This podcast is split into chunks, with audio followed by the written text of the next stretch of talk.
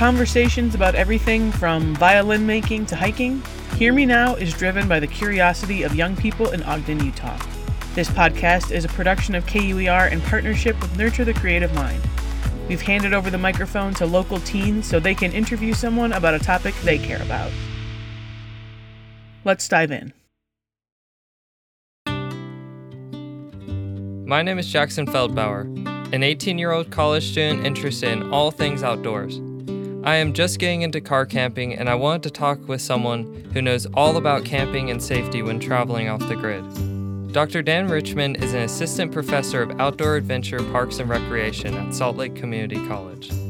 He is also an instructor for the National Outdoor Leadership School, also known as NOLS, based out of Lander, Wyoming.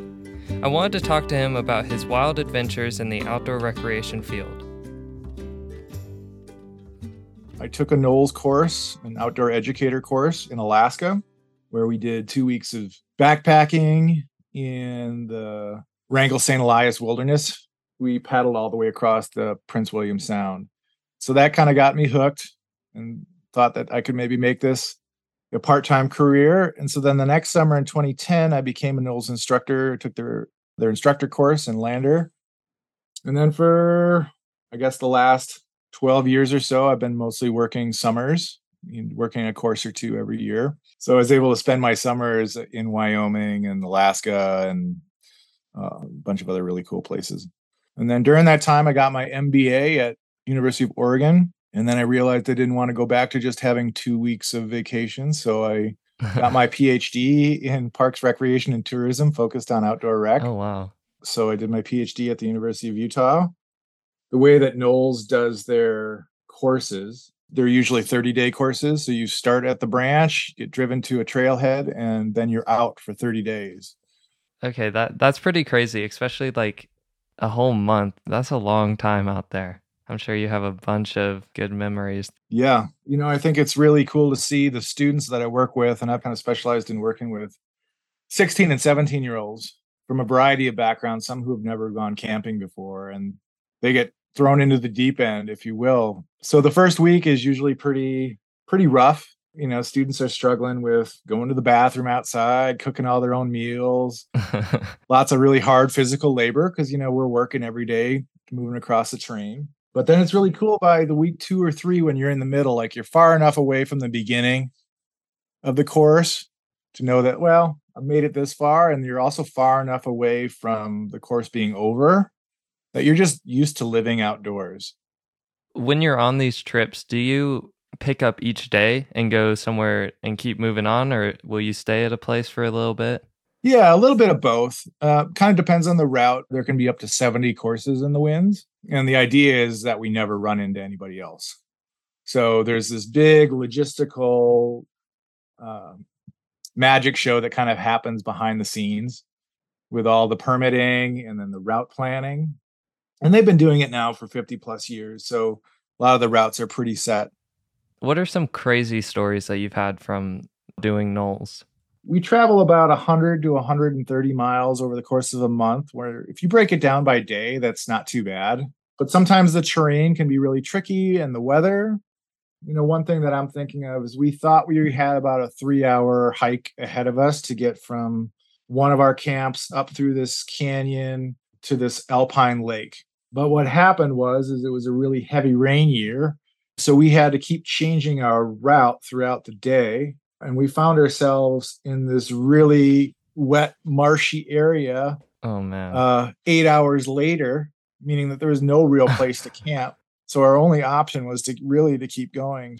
We started hiking at maybe 10 in the morning and we didn't get to our campsite till just after midnight. Oh, wow. So we were hiking in the dark. Uh, it was snowing yeah, we had to stop several times along the way and dig into our bags, get some food, and then we were cooking dinner next to this lake in a heavy snowstorm at 12:30 in the morning. Oh my gosh. But that's the kind of thing that's pretty common on a NOLS course. Um, but it's also super memorable. What are some of your wildlife experiences? You know, when when I worked in Alaska, we spent a lot of time doing bear protocol and usually that means making a lot of noise and making sure you stay together uh, to avoid any kind of encounters because you don't want to get close to them at all. So, but I would say the strangest encounter with wildlife I've seen was maybe my third year, just on a regular hike, and we saw a a moose fighting a coyote. Oh, So it was a lone coyote that was trying to take down this giant moose, and so the moose was rearing up on its hind legs, trying to stomp the the coyote, and so they're just playing this huge game of cat and mouse. There was really only one direction this whole thing could go, so we ended up following these two as they fought for about three miles.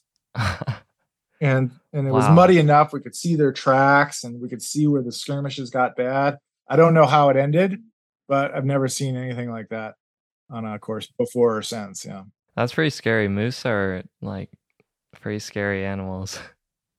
How do you guys communicate? Like, if you wanted to stay, seeing where everything else. yeah so that's changing all the time now so when i first started 12 years ago we tried to minimize the contact we had with other groups and even with the branch now for safety reasons we do carry a satellite phone in case of medical emergencies. We also have to deal with wildfires there so if wildfire season is in full effect then we we call a hotline every day to see what the route looks like and see what our our burn restrictions might be if like if we can have fires or not. What are some of the most essential things to pack? so when we go out you know we carry a combination of personal gear and group gear and um, you know kind we're kind of separated in tent groups or cook groups or combination of the two. And so we'll carry all of our cooking gear lightweight stoves and tents that we all share as well as bear protection. Usually we carry out at NOLS we use these electrified bear fences in the rocky mountains uh, to protect our food at night and then our students you know you're bringing several different layers of clothes. You're preparing for you know your day hikes. You're preparing for rain and colder weather so you'll have a, several different layers. And then you're just really minimizing all the other stuff that you're carrying because it's just extra weight right? So we're not carrying you're generally wearing the same clothes every day for a month you know? Um, with some exceptions you can change out you know you bring a few pairs of underwear and you try to plan in a couple laundry days along the way where you wash your clothes um, to kind of work around that maybe you'll bring a book you know you got your headlamp and your knife and then one of the essential pieces of gear that i bring is my ukulele so Nice. and have a little bit of music out there. And usually there's one or two other students on the course that can play a little bit, which is fun. And then some fishing gear. So yeah, we have we carry somewhere between 40 and 60 pounds on average on our backs.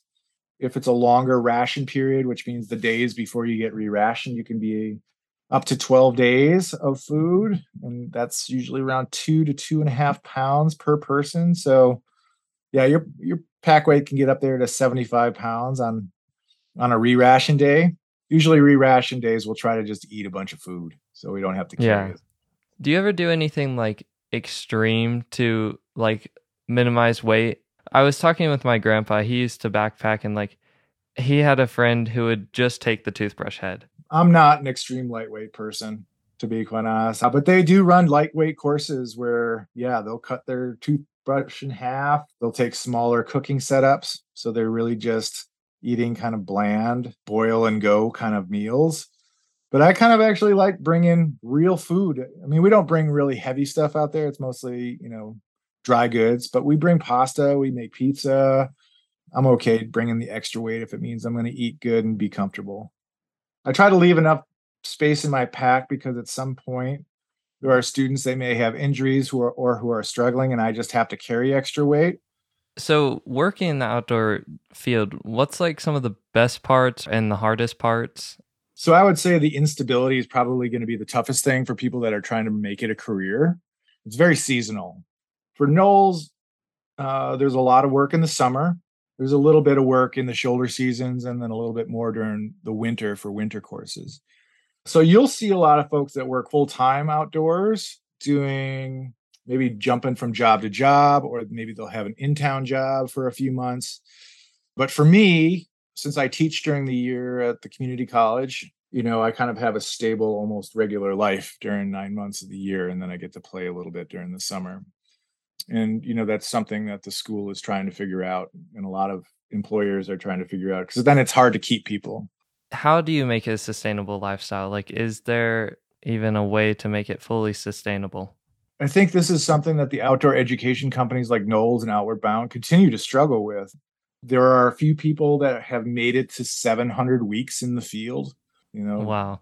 uh, which is pretty amazing. But really, they are the exception, not the rule.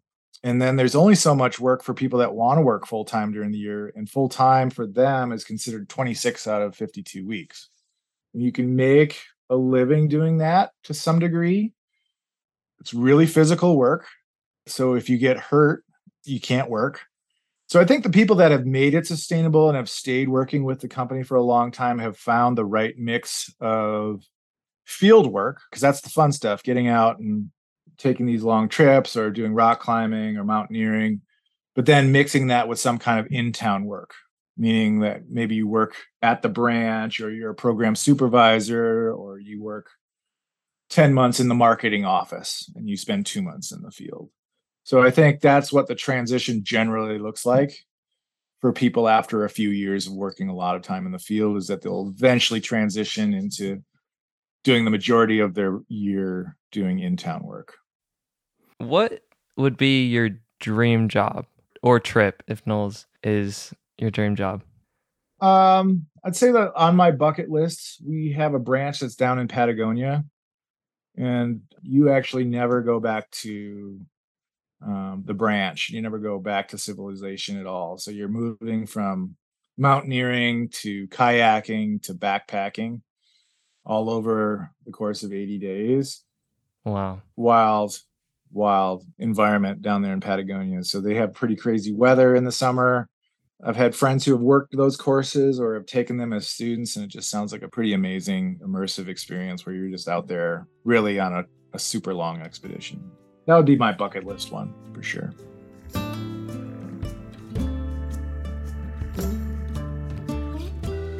Thank you so much uh, for doing this interview. It was super fun.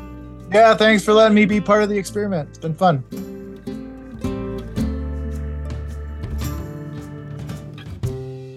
This podcast is a production of KUER in collaboration with Nurture the Creative Mind in Ogden, Utah.